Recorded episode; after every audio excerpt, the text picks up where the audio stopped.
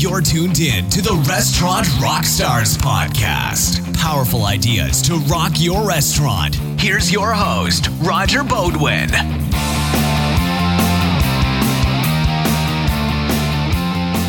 Welcome back, guys. Wow, I am blown away at this upcoming episode. I'm speaking with Jill Raff of the Jill Raff Group. Now, Jill bills herself as a customer experience strategist, so you know that this episode is all about exemplary customer service, where it begins, the foundation of your business, empowering your staff, and how this can be your biggest and greatest competitive advantage in your restaurant. Jill is so inspiring. She graduated from Le Cordon Bleu in Paris. She went on to work in the pastry kitchen as a stager in famous Harrods department store in London. She worked in Italy in a Michelin starred restaurant. She's even appeared on the Today Show. And now she's transformed all of her experiences that really began in her family's McDonald's franchises at a very impressive young age where she learned from her father and her family as well as Ray Kroc himself, and how she's transformed all of this experience and passion. The passion clearly comes out in this episode into again the foundation of your business, the customer being all important, and how to provide what we both call paramount service and the true meaning of hospitality. So don't miss this episode. Listen on. I'm pleased to bring it to you. Welcome back, everyone. This is the Restaurant Rockstars podcast, and these are engaging topics that help restaurants build their brands, rock their profits, and deliver amazing guest service experiences. And that is certainly what today's episode is all about. I am pleased and honored to have Ms. Jill Raff of the Jill Raff Group with me today. And we first met Jill. Uh, welcome to the show, first of all. Thank you so much for joining me. Thank you for having me. I'm really excited to be here. When I heard you first speak, and I think you're about to say where we met. Yes. Um, I was like, oh my gosh, this guy is speaking my language. I am so in alignment. So thank yeah, you. Yeah, I, I totally get that because we've had a few conversations and quite a few emails since, and, and that just continues to solidify in our minds about, you know, what this business is all about. And I was, yeah, I was about to say that we sort of first met uh, maybe two weeks ago, uh, two and a half weeks ago, when we put together, uh, you know, an informational roundtable panelist group of 20 leading experts in the industry, really designed to help operators through this COVID crisis. And we covered so many different topics, service certainly being one of them. And Jill, you were particularly active in, in the chat function. You had lots of questions. You were interacting with the with the panelists, and uh, that's kind of how we first met. So it was just a natural to have you on the show. Well, thank you. That interaction is what I'm all about. right. Well, good. Yeah. All right. So you have a tagline and a book, and it's literally transforming transactions into interactions. So before we get into your backstory, because I'm dying to hear about that, can you please explain what that tagline means and what the significance is to both have a book and use that as a tagline, you know, with the Jill Raff Group? Sure, absolutely. Um, it really is at the core value. And so that's why it is our tagline. And so if we think about what a transaction is, by definition, a transaction is an exchange of money for goods and services. And that's it. There's no human involvement, there's mm-hmm. no emotional involvement. It's just a cold transaction. Um, and an interaction, however, is where you have an exchange. You actually interact with another human being. And so I think for businesses to thrive, especially in hospitality, because that is what we're about, is that people need businesses through their people need to transform the transactions the business which obviously they're in business so they're there to sell goods or services correct so but they need to transform what that transaction is you know physically and and technically and transform it into an interaction. So they really create that relationship with their mm-hmm. customers.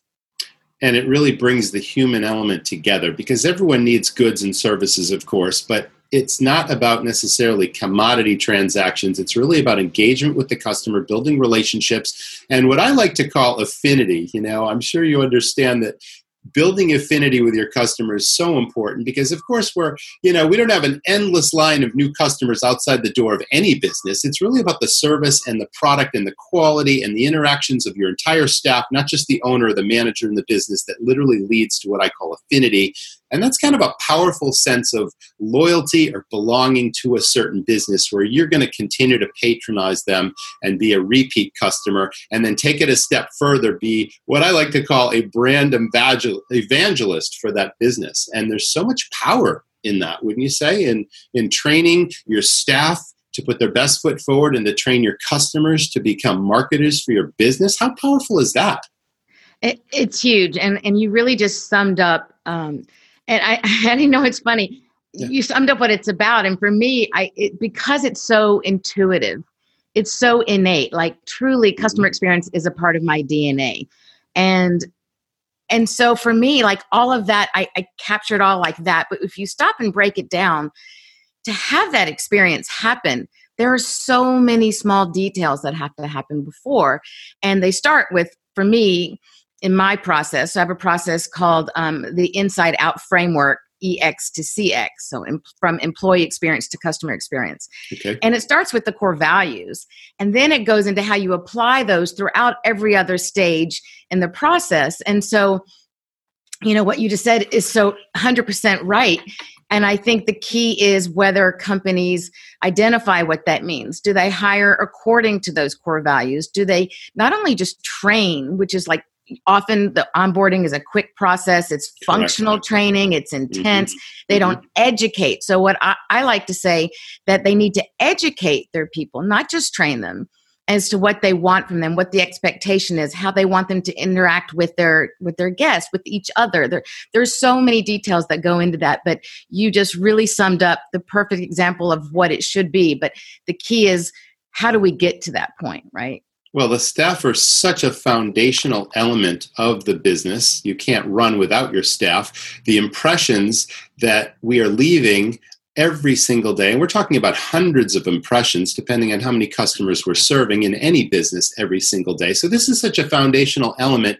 And yes, the training is, is part of it, but wouldn't you agree that it also begins with leading by example and you know not being a figurehead per se but also not being too important to notice something and to take care of it and to demonstrate to your staff, you know, I'm not too important to wash a window or pick up a piece of trash in the parking lot. And in so doing, it's like, I'm one of you. It's like, yes, I'm your boss and I'm your leader, and I don't have to be your friend and we don't have to agree on everything, but it just sort of sets the tone for an organization because, you know, too many businesses unfortunately have managers that don't or have never really developed an effective leadership style where they're they're respected. They might be feared. People might be in fear of their jobs and they're hiding around the corner because I don't want the boss to see me do this. And that is not the way to build an organization. You know? 100%. And actually, I'm really glad you, you said that because recently I've been reaching out through Facebook, connecting with people who worked for my dad. Um, unfortunately, my dad died pretty very prematurely. He was 65. Mm-hmm. And um, it's amazing the legacy he has left, both through me, and I really feel like this work for me is continuing that, but through the people that he touched through his business. And a perfect example of that, of exactly what you just described, is a memory that will forever be it in my brain and, in my body that really guides me through the work that I do and through the training that I do in my own personal interaction. And that is that. Uh, so, Roger, when I grew up in Columbus, Georgia, pretty small town, but whenever we would go um, out to eat or whatever, we'd pass by one of our stores. And if my dad saw you know a piece of trash on the lot a light that was out maybe too many customers in line that he thought you know wasn't being taken care of quick enough he would pull into the lot and he'd say, oh, I'll be right back, right? Well, my, my mom and sisters and I, 20, 30 minutes later, are still yeah. sitting there in the car.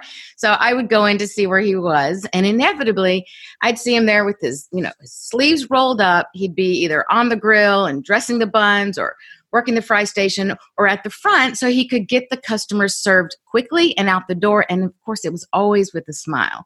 Absolutely. So I saw him there engaging with mm-hmm. his people, and his people felt that and they saw that. And even today, with the people I speak with that I've been interviewing, um, they all tell me these wonderful stories of their impression and their memories of my dad in that way. That was a wonderful um, share that you, that you just brought to our attention, and it all stems from, you know, arguably the leading franchise in the world, that being McDonald's, and and you had quite an education at a young age in your family's Mc, McDonald's um, stores. So before we go there, and I certainly want to, was that your first introduction to what I would call hospitality? Did you work in a restaurant before your family had the McDonald's stores, or you know, how did you first get involved in the restaurant or hospitality business? Uh, it truly was um, my first experience. In fact, my first okay. job was at the age of seven. When I now looking back, I realized that I was being trained on what today we would call customer first impression. We, you talked before about mm-hmm. impressions. Mm-hmm. First impression in those days, you know, was answering the phone. And so I was seven years old and I was too little to do anything else. My sisters were working on the milkshake machines, the, the multi mixers that actually that Ray Kroc sold to the McDonald's Brothers.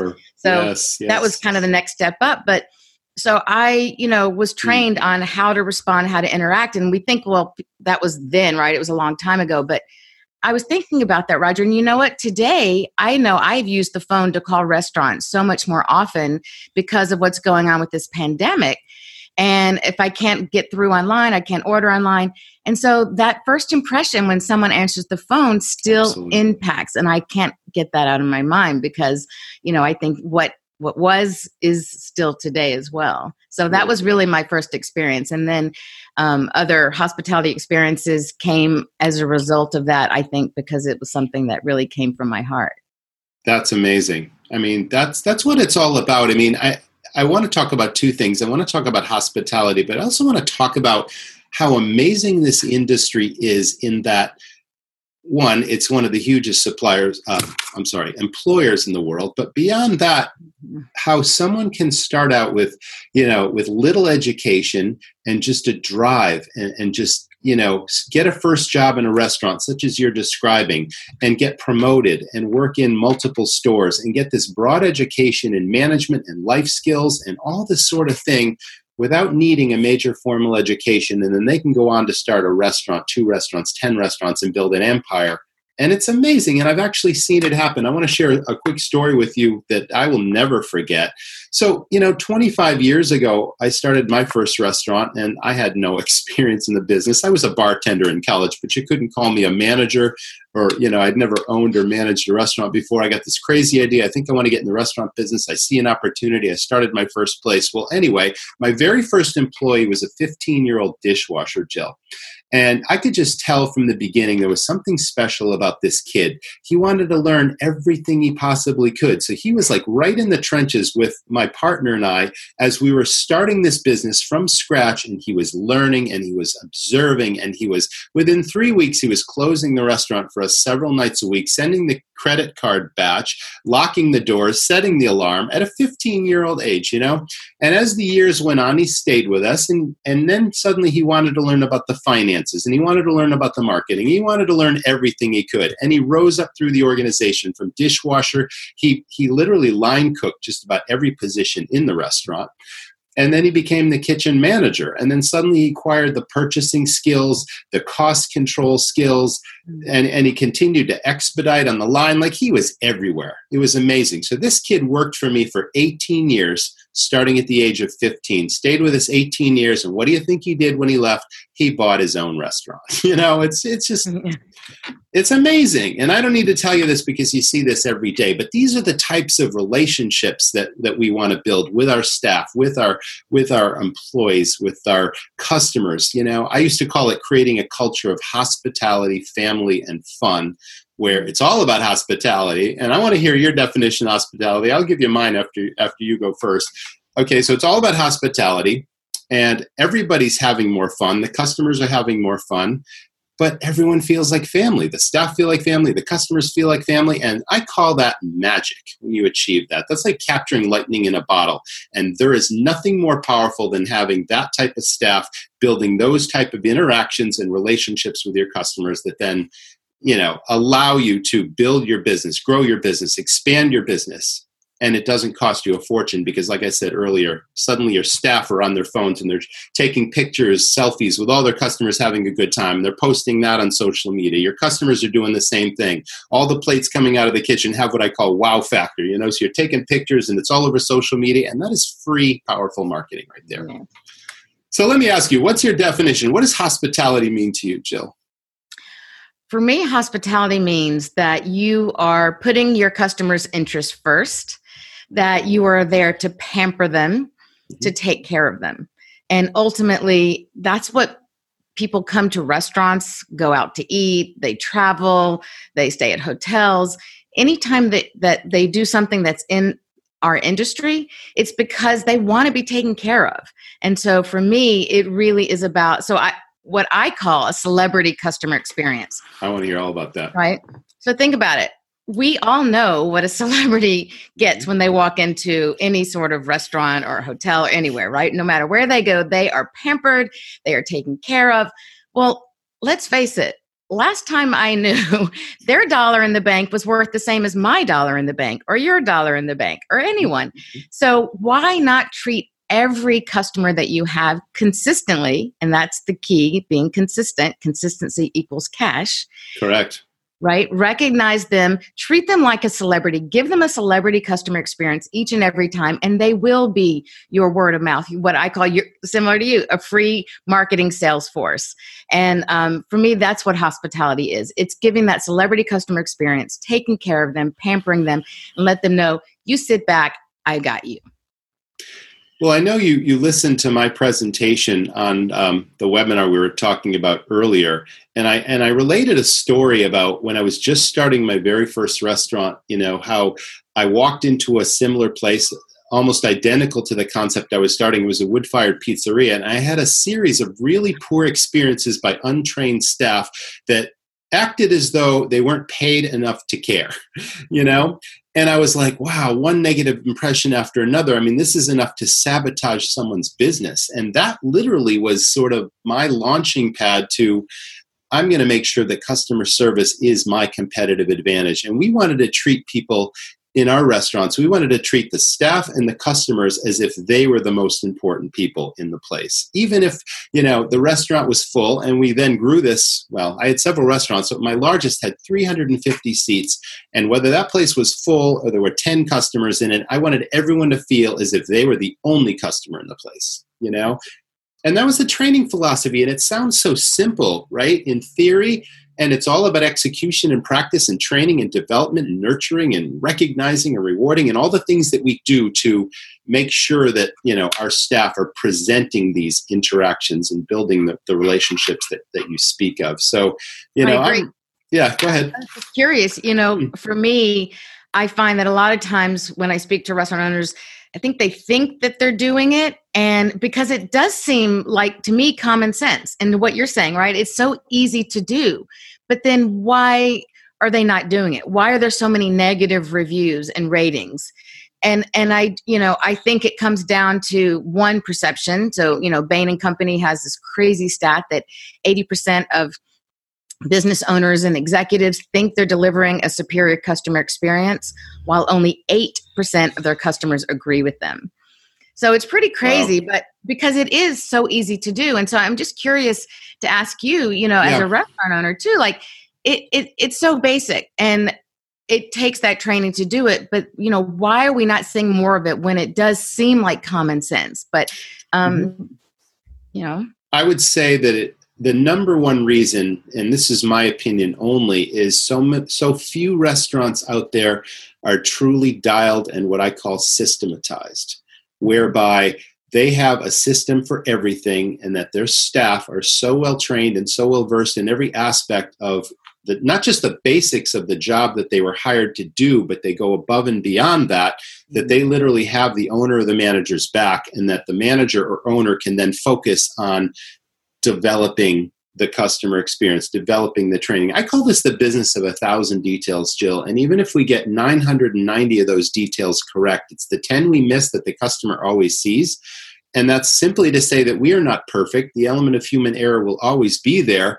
But if we're not proactive, if we're just reactive on a daily basis, because let's face it, the restaurant business is full of the unexpected, right? The unexpected, I say, is always around the next corner. But if you don't have systems in place and if your restaurant isn't dialed, you're simply putting out the daily fires and just trying to get the food out. And you're just trying to, and one minute you're over here and the next minute you're over there. And your customers see this, that it's like, sometimes you can call it controlled chaos in a restaurant, but you never want to see, you know, you never want your customers to see a sweat. And um, unfortunately, too many times in, in too many restaurants, because I travel the country, at least I did pre COVID quite a bit, and I see this happening all the time. I see the staff running around crazy, I see the managers running around crazy, sometimes the owners.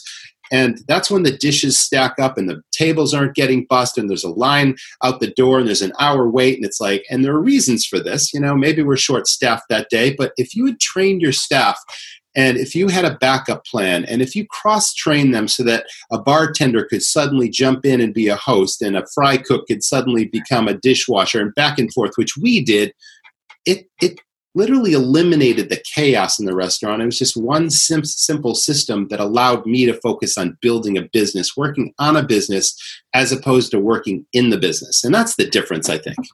100%. Absolutely. You know? And um, you know, I, you talk about details. So yeah. actually, um, one one piece of the of my course that I've created, especially now to deal with what's going on to get us through our current situation in the pandemic and bridge us post pandemic. Um, actually, the one that people find most, a lot of restaurants are saying they find most valuable is the part that's called details your customers, uh, details of your customers you know, and in the cash will flow. Like and that. that's because you know it is about all those details and you know i can't help it but growing up in mcdonald's i um the secret sauce is a very important thing for me and and i think the secret sauce is in the details. It's knowing those things. And again, you know, one thing that my dad was famous for is knowing everyone's name, asking about them by name, and even asking about their family by their family's name. He would look you in the eye directly when he spoke with you. He made you feel like you were the only person in that room. And so he showed that interest. And, you know, it's all these little details that go along the way that you pointed out that are so systematized and dialed in, but people don't feel like it's a system. They feel the human element. And I think that's what's really key is it runs like clockwork because the training is behind it in order to deliver something kind of it's kind of transparent right? Like it's in the background. They don't really see it but they right, feel it. right. And that's the most important thing is how do they feel when they walk away? They might not be able to identify what it was that made them feel that way exactly and that's okay. That actually i think means that you did it right. Well i know what we're saying is really resonating with the audience right now and it seems like common sense and yes it, there are ways that we can improve constantly in our businesses but really, you know, if we go back to that idea of the staff being the foundation, if you can create this kind of chemistry, fit, magic, uh, affinity with the customers, affinity with the staff, the whole culture, hospitality, family, and fun thing, then suddenly your turnover goes way down. And this is an industry known for high turnover. Pre COVID, you know, the unemployment rate was the lowest it had ever been in history. And restaurants everywhere were having a challenge finding and keeping a good staff you know? And the statistics were just staggering in terms of the average tenure of a rest of a new restaurant employee was just four months and the costs involved in finding that person getting them up to speed in the job training them and then losing them whether they quit or you fire them because they didn't work out. It costs a restaurant a couple thousand dollars and no restaurant can afford that to find somebody to replace that person and so on and so forth. So if you could suddenly embrace you know some of the things we're talking about here lead by example and spend the critical necessary time in training and in cross training your turnover is going to go way down you know? And you're going to have longevity and you're going to create what i call your dream team staff. And that is the ultimate goal of any restaurant because the, the experiences you can deliver when you've got a dream team versus a bunch of you know mixed up players. I call them C players, the people that just show up for the paychecks, you know, and you're looking for them half the time. They're unreliable. It's like they're not doing your business any favors. They're they're creating morale issues amongst the staff you do have, and some of those people are good, of course. And then they're they're giving negative impressions to your customers. And I know it sounds harsh. I've sort of been an advocate of for years of saying, you know, calling it weeding the garden. You know, you're always looking for the best people you can put in the position. You give everybody an equal chance. You you make your expectations crystal clear. You have, you know, formal job descriptions and you revisit those job descriptions when someone signs off on it and you say, "Hey, you know, your your behavior is a little different than it's been the first several weeks here. And then I always used to give people, I'd throw the ball in their court, Jill, and say, How do you think we can get back on track? Mm-hmm. How would you solve this issue? And then you let them do it. And you know they either they either rise to the challenge or they let you down, and then you weed the garden and you find somebody better, and you recruit, you don't hire. I mean, these are just simple philosophies, but if you don't have the systems, you don't have the time to do all this because it requires time and a plan. Yes, a- absolutely. And I think accountability is really important. Mm. And mm and the truth is people want to be held accountable if you show someone that you believe in them and like you know that. even children right that, that you believe in them sometimes more than they believe in themselves mm-hmm. and maybe give them a responsibility give them a chance to prove to you that they can do it and if they're not ready and it doesn't work out then you talk about what happened and you readjust right. and you're like okay maybe later but you've probably made that person more committed to you and will work harder for you because you've shown that you trust them and that you believe in them and right it's it's so um that for me kind of the the bottom line the core of of all these principles that that I teach and train in has to do with emotional intelligence. And so I've kind of boiled it down to three E's, which is educate, which I mentioned before. It's not just mm-hmm. training, it's educate. Right, right and then engage. You have to show your people engage with them show them what you want so they can then understand how to engage in your customers. And then you know ultimately at the end of the day you have to entrust them. And so when you show that trust you you've built upon the previous things and people will shine for you. Give them an opportunity to do that. And it will make your business run smoothly like clockwork that dream team that you mentioned.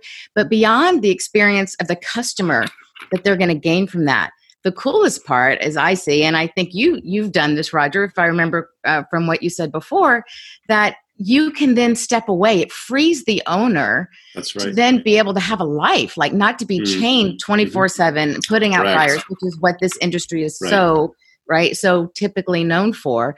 Um, so you are allowed to then step out and, and, not have to be in your business all the time, but actually be able to enjoy your life and travel and do other things and not have to worry because you've given your trust in your people and they're going to be there and take care of things when you're not there. That's that's that is the dream for me. I think as as yeah. yeah. Well, I call that an exit strategy, but I also um, love this word empowerment. You're talking about empowering your staff, giving them responsibility, trusting in them to use good judgment, their best judgment, to have the owner or the manager's back and reward them for that. And that just lifts the tide on, on the place entirely. And, and your customers can tell when this is the way a restaurant is run, you know, and they're more likely to frequent a place like that that really just has something special. You know, it's got magic dust all over it because it, it, all starts, again, foundationally with the staff, how you develop that staff, empower that staff, and then that frees an owner or manager's time to do other things, to maybe expand the business, open other locations, franchise it maybe, spend more time with family and friends because none of us have enough time to do that, or whatever. But, you know, exit strategy means different things to different people, but I'm really glad you pointed that out. Let's shift gears, Jill, because you have such a fascinating history in this business. You've had an amazing series of life experiences. And I guess I want to start with Le Cordon Bleu because, again, arguably one of the most famous and highly acclaimed cooking schools in the world. So you had an amazing experience there. And then you went on to work um, in the pastry area at Harrods, famous department store in London. So tell us about all these experiences, what they meant to you, um, how they developed your career, and you know how it led to where you are now. Um, wow. Well, thank you, because honestly, that's the part that that lights me up the most. Um, I, I, love the whole international world and the experiences of, of, different areas of the business. And growing, obviously, growing up and loving food in that whole world, mm-hmm. um, I was very lucky. I, I, always thought I'd go to culinary school years later, but yeah. um, I, my experience at Le Cordon Bleu was phenomenal. Um, it was in Paris, and I did the what they call the Grand Diplôme. It's the cuisine and patisserie, the pastry together, and um, I did one of my courses in London and didn't wasn't a great thing. So in my time, I was very fortunate before going back to Paris. My pastry chef knew the pastry chef at um, Harrods in London, and I had been there once as a teenager and was just like drooling over those. I can only imagine food halls. Oh my yeah. god! Yeah, I can picture amazing. it. I'm right? sure our audience can picture it right now, right? My mouth's watering. You don't know where to look first, what to taste first, what to uh, buy, because your eyes are just like, wow. it, it is just, it's heaven. It's a food yeah. heaven. And so yeah. for me yeah. to have this opportunity to actually work in there and see back of house how it's run and, and learn the recipes and see how the process and and actually every day um, we made our what they call viennoiserie, which is the the pastries, the Danish, the croissant, the brioche. Yes. Um, we made those every day for the queen. We we would send they would send um, to buckingham palace an mm-hmm. assortment of those things every day. So it's kind of awesome. cool to feel like i actually cooked for the queen. That's but right it was a that's great right experience. Yeah it was amazing. You know my mother used to have um, an expression when, when she was living and whenever I'd see her and whenever she prepared a meal or whenever we went to a nice restaurant or wherever she was particularly fond or happy with something that she either did herself or she ordered, she used to use this expression to the queen's taste. Oh, I'll never forget that. And that's essentially what you're talking about here because the quality had to be so high, the experience, the packaging, everything that went into it had to be to the queen's taste. And think about how the rest of the world would would um, you know would would relate to those types of um, you know those types of foods and just the whole experience. That's amazing. So you spent a couple of years in Paris, did you? And what was it like so living in? Go ahead. Go ahead. Uh, well, I want to I want to talk about Le Cordon Bleu because you know we all have these stereotypes of you know the heavy-handed chef you know that's barking orders in the kitchen and you know whatever movie or TV shows that came from I don't know. It's sometimes justified, sometimes not. But I can only imagine how structured and how rigid and how you know how incredible these people's talents and skill sets were. And I'm sure you ran into a whole cross section of instructors there, but were any of them really challenging to work for and intimidating, or were they all just excellent teachers and excellent culinarians? I did not find that typical what you see in the kitchen in school. Um, they were, yeah, no, it was a it was a phenomenal experience. Um, what was interesting was so um, I also had an amazing experience of working in a one star Michelin in Piemonte and, and in Italy. Right. Let's talk about that too. Um, and it was in- incredible. Um, very different experience, but it was a you know typical family, Italian family, and uh, you know generations, and to get in there and work with them, and it was a really small, intimate group, mm-hmm. and to see that level of service, spectacular. Everything yes. was stunning. I mean My mouth's watering again. I just think about like some of the things that, that the, the mother's recipes and, and the presentation. So the French have an expression that you first eat it with your eyes, you know, that it has to be as beautiful and as delicious to your eyes as it is to your mouth when you take a bite. And coming from a design background, that, that very much um, resonated with me, and I believe uh, very much in that. So that was really an, an, amazing experience and similar actually to what happened in um, at Harrods because the presentation was super super important. Um, but the only time that i've experienced that so when i came back to the states i was in new york city spent most of my adult life in new york and um, i was debating whether to open my own uh, pastry shop and so uh, but truly I, I did this initially for my own interest but thinking that i would use it only towards food styling. And i did become a food stylist but in that interim i did a, a very short stage for uh, francois payard who has very famous uh, pastry chef and he had a, a regular kitchen cuisine as well. But I went there for a short time, and that was the experience that you're talking about. You know, typical, you know, French chef raising his voice, yelling, and I was like, mm, I, am I'm, I'm out of here. Like, not for me. Not No. for me. I only bring that up, Jill, because I had two such experiences. You know, when I was bartending, I worked for a restaurant in Massachusetts, and everyone had the utmost respect because the chef demanded that respect. But he definitely was an intimidating character, and he yelled and threw pots and pans and all that kind of stuff.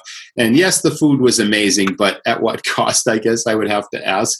And you know, he he um, he lasted longer than I did for similar reasons. I mean, I didn't have to interact with him too often being a bartender, but every once in a while I'd cross the kitchen carrying a bucket of ice and I'd get yelled at for dropping one or two or, you know, whatever it was. You know, Yeah. things like that happen all the time. So, you know, it's funny. I mean, this business is made up of all types of people and, and that sort of thing.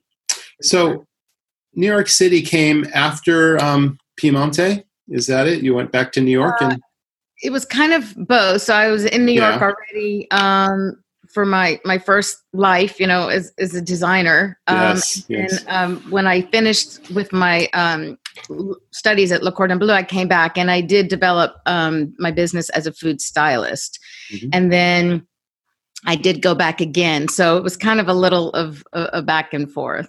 That's great. Now, you've also been on the Today Show and you've made the cover of Food and Wine. So, how did these experiences come about? I'm dying to know. So that was a part of my food styling world. Um, Okay. So Mhm. um, I personally wasn't on the Today Show, but I did all of the food styling for the for the Today Show. So Today Show, Good Morning America, you know, Fox and Friends, they have in the morning where the the chef comes in and the food is instantly, beautifully, all you know, mise en place and Mm. Prepared and they have multiple times they move from what it looks like when you start to when you, know later on. So that's i did all of that. Um, and i did all print design um, magazines cookbooks um, godiva food packaging food advertising uh, food and wine magazine. Um, i did have the cover and uh, inside story and they they took the inside story and like that and and so my shot was on the cover so that was pretty awesome. exciting um, Yeah, right? A lot of magazines, Bon Appetit, and all of that. Certainly highlights of a life well lived in the hospitality industry. I have to say, I look back and I feel blessed. I truly do. I, I've Yeah. always felt like it was important to go after your dreams and to live with the purpose, and that's what I've been really fortunate to do. And and I did. It wasn't all easy sailing. I would No. bump up against things that were bad, and I just was like, okay. How do I sh- either shift what's going on? How do I look at it differently? Or how do I make a change? And I think being a creative person, which I think everyone in hospitality is of that ilk, you know, we come from that creative type, that nurturing type. It's normal that when you achieve a certain level of success or you've accomplished a certain amount, you you you can't stay stagnant. You want to grow. And so kind of that's what I did. And in each phase of my life and each experience really is brought together and is an amalgamation of what I'm doing now as a customer experience strategist because I can, um, and through these different um, industries and working in multiple countries, I'm able to bring a, a new, fresh perspective, kind of what I see as cross pollinating strategies and ideas. Because I think so often industries look at this single lane of what was always done. What did we do before? And they just focused on that. But now more than ever, especially with this crisis, and to grow, we have to look for other ideas, things that maybe we didn't do but might work for us now. However, it's going to increase our, our business, our revenue, our, our customers. And so I, I love that piece that I'm able to now bring all of my life together and help restaurants look at their business. Let's sit down, right, and let's see what you do and how what's your unique problem right now and how can i look at it? And, and i'm i'm a type that loves to brainstorm and right it's mm-hmm. collaboration. And i think we all achieve to higher ideas and levels of success together than we do alone. And so you know cross pollinating those different ideas and the, the different cultures and how we approach things is really important to be open i think to to achieve that and that's to me what's been the most fun in my life and what i'm doing now Sounds like you've never worked a day in your life. you know, know. that old that old expression. You know, if you've got a passion for what you do, you'll never work a day again. Oh, You yeah know? that's true That's that's, awesome. right You've had a And lot of those those experiences. That's great. What's the future for Jill Raff? Uh, the future is really helping businesses grow, helping restaurants be their full self, helping them create those relationships, helping them get the systems in place so that they can have those smooth experiences for their customers like you talked about what you did so beautifully in your restaurants right? So that i can help them because often, you know, because we're putting out fires, we're so caught into what's happening. We don't see. And we need that outside kind of 50,000 foot view. We need right, that outside right, eyes yes. and ears, that perspective to really see what's going on. Not our pers- perspective of what we think, right? Like the Bain statistic, the 88 8% to 80 uh, percent. That was alarming a little right? bit. That is alarming, but that was a wake up call perhaps you know i mean these are the things that we need to talk about that because and I don't mean to interrupt you. I hope you maintain your train of thought, but it's like, you know, wake up call meaning a lot of times in this business we are so close to our operation and the way we run it that in a lot of cases we think oh i got this and there's nothing wrong with this and this is working just fine when a fresh outside perspective would think differently and i think you've, you've brought that home mm. pretty clearly yeah yeah, exactly. Right? And, and even with the work that I do, when I'm developing and building something, I love to have people look in and tell me because I'm so deeply into it that sometimes I totally miss what's going on. And so for me, that's why, uh, in particular, that with what's going on now, especially why I developed this course that helps businesses deal with what's happening today and um, even beyond the CDC, what they're talking about and what we need to do. There's so many other details. Right. So it helps them address what's happening now but also with a bridge to phases of when we're when it's not the front of mind when there are other things going on because mm. great customer service great customer experience will never go out of style it's it's always important and it's always what's going to drive your customers back to you so in anything that i do whether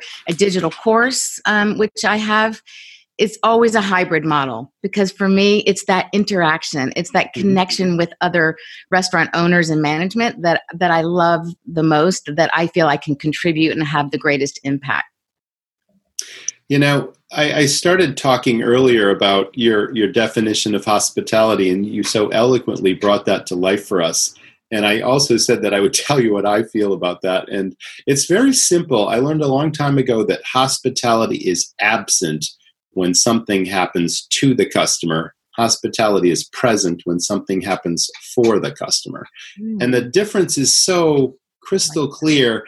And that was the simple guiding light philosophy that I wanted every single person in my restaurant to understand and practice on a daily basis, you know? And and that was that was just magic right there and and what you're talking about so many we, we've expanded on this whole idea of hospitality quite a bit but you know that's really where, where it begins. So you mentioned something to me that that was significant to you and i think it was surrounding a survey that you wanted to share with us. Mm, yes. do you want to talk about that now? Sure and i also i just want to commend you. That that is so succinct that is a beautiful definition of hospitality. Like you just, it lands right away. That is a really great um, I'm not sure who coined that. I certainly didn't make it up, but it's something that I literally practice on a daily basis and, and use those words in all of my training because it was just, like you said, it's succinct, but it's eloquent and it just yeah. cuts to the core of what we're trying to achieve.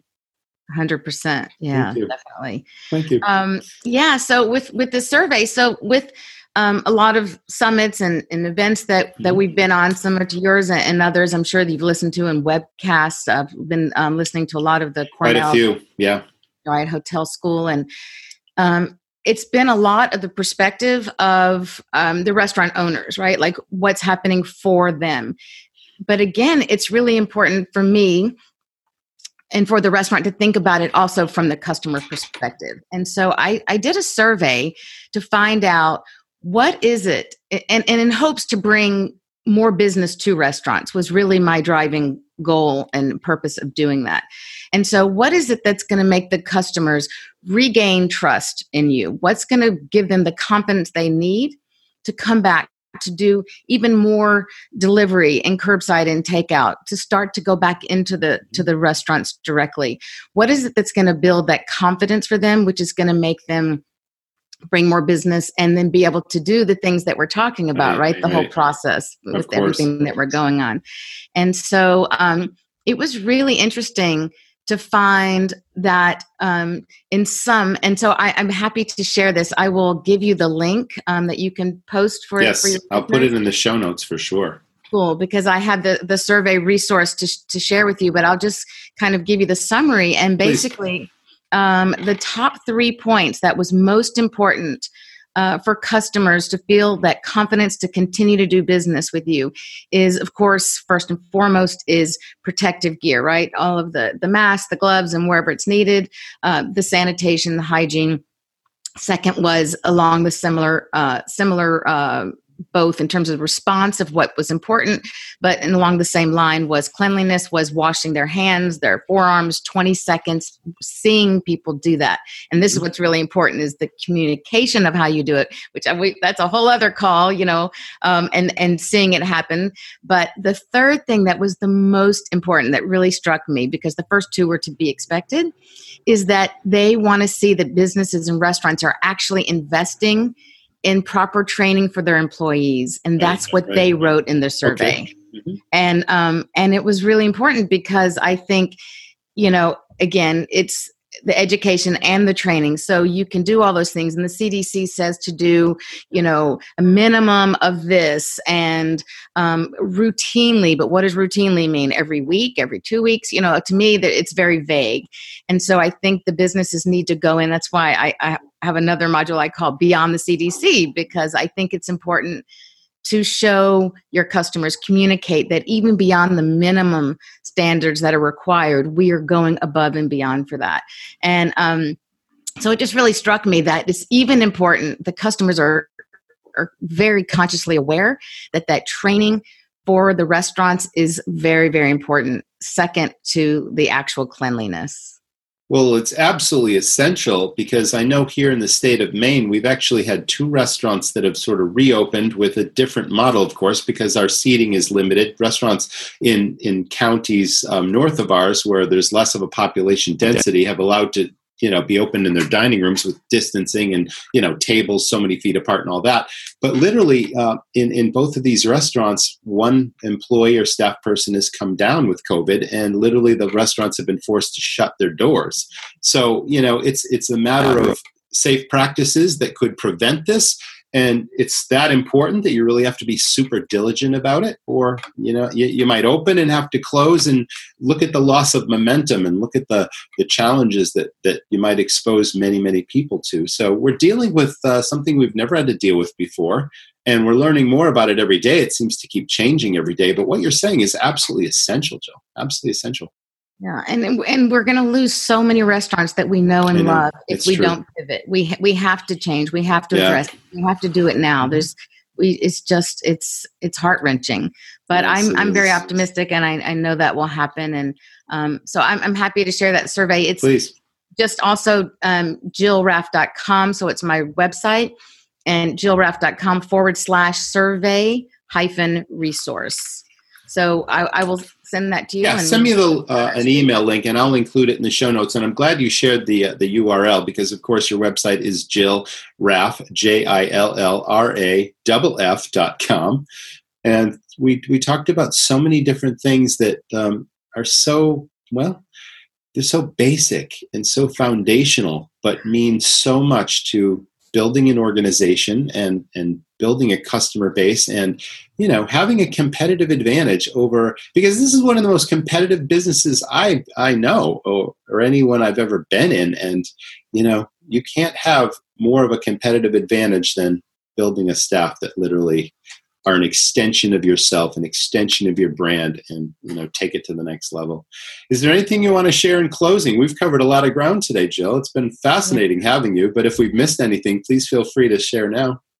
Thank you. No, um, I, I, appreciate it. It's been great. I know I could talk about this forever. There's so many details. There's so many exciting things. So I, I really enjoyed sharing it with you because, um, you know, you're right there in the midst of it and and you you feel and you you've exemplified all of those values um, that's really important and, and, done that successfully. So my goal is to help other businesses do that as successfully as you have done um, and yeah well it's, it's a real challenge jill. You probably don't know this but after selling all of my restaurants five years ago and uh, getting back into the business as an operator, I feel like in many ways I'm starting all over again from ground zero.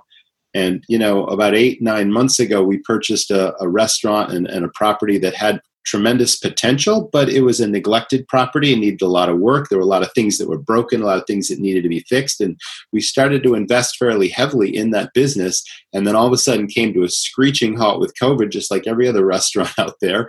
And we had to close for two months, just reopened the last couple of weeks. And now we're completely shifting our model, turning the place upside down even more and thankfully, there have been government relief programs that we've been able to benefit from that will hopefully mean the survival of this business. But it's all about creating those systems and building that dream team staff and building relationships with every single customer every single day, touching them in a meaningful way and giving them reasons to return and, and staying relevant with that customer. Whether sales are down, you know, you know the statistics sales in restaurants are down huge across the board unless uh, you you always had that takeout and delivery pivot model. You know, there are certain restaurants that are thriving now because of less competition, and states are waiting to reopen their dining rooms. But you know, it's a huge challenge. But I'm right in there with half the audience out there listening, if not more so. So I appreciate uh, once again having you on the show. It was entirely my pleasure, and it's always wonderful to talk to someone who who understands what hospitality and passion for the business is all about, and that's certainly you. Thank you so much. I really enjoyed it. Thanks, Roger. And um, you know, happy just to even have a conversation. If anyone wants to to talk um, or call, feel free to reach out to me directly, even, and, and I'll give you that email directly. But it's Jill at JillRaff.com. Happy to have more conversations, and if I can help in any way, especially now with what's going on, I, I really just want to help. I want to help people get through this business. Uh, through this time right now so that their businesses can thrive because as you just mentioned so beautifully this is a time to reset. You feel like you're just starting all over again. So let's right, take right. advantage of yes. this time to reset and do it the right way. You know, before it's so much harder afterwards. It feels overwhelming. And when things are overwhelming, we we paralyze, right? We get paralyzed. And so now we have a chance as things are slowly changing in phases and opening up. Let's do right. it right right from the start. Like get reset, open that business to run in the way that you wanted, that you envisioned. I'm sure when you started that dream of your business, it was not chaos and, and hecticness and no systems and mm-hmm. That's you know right. responding like that. So this is a beautiful time to reset and, and set up the business, the restaurant, the way you've always dreamed that you wanted it to be. That's wonderful advice. Well, thank you so much for listening, audience. That was the Restaurant Rockstars podcast. We appreciate you tuning in, and we will see you in the next episode. Take care and stay well. Wow, guys, I told you that was a biggie. You know, you wouldn't be in this business if you weren't passionate and deeply committed to running your restaurant. And not just running a restaurant, but building a brand and building what I call your dream team staff and empowering them to make friends with your customers and deliver these exemplary, exemplary customer experiences. That's really what it's all about, isn't it? I hope you are as inspired by Jill Raff as I was. She and I are colleagues and friends now. We'll be networking and, and staying in touch with each other in the future. And I learned quite a bit from this episode, as I'm sure you will. If you're looking for a turnkey system, why don't you check out SalesStars at restaurantrockstars.com? It's a training system I created over 20 years ago to do just that, to build what I call your dream team staff, to teach them to recognize opportunities, to deliver paramount customer service experiences, to make friends with their customers, to build what I call affinity, that powerful sense of longing and belonging for a place, your restaurant, as well as teaching them how to sell. So it's all about using your staff as the foundation of your business and empowering them to deliver amazing guest service experiences. So check it out at restaurantrockstars.com. I also want you to know that we've just launched a new Facebook group that you can join. It's called Restaurant Rockstars Official, and it's a new forum where you can share just information and ask questions and just help each other out during these challenging times of the COVID crisis. And I'll also be posting the podcast there once a week as well. So feel free to check out Restaurant Rockstars Official. We appreciate you listening, and we will see you in the next episode. Thanks for tuning in. Thanks for listening to, to the, the, Restaurant, Rockstars, Rockstars podcast. For lots of great resources, head over to restaurantrockstars.com. See you next time.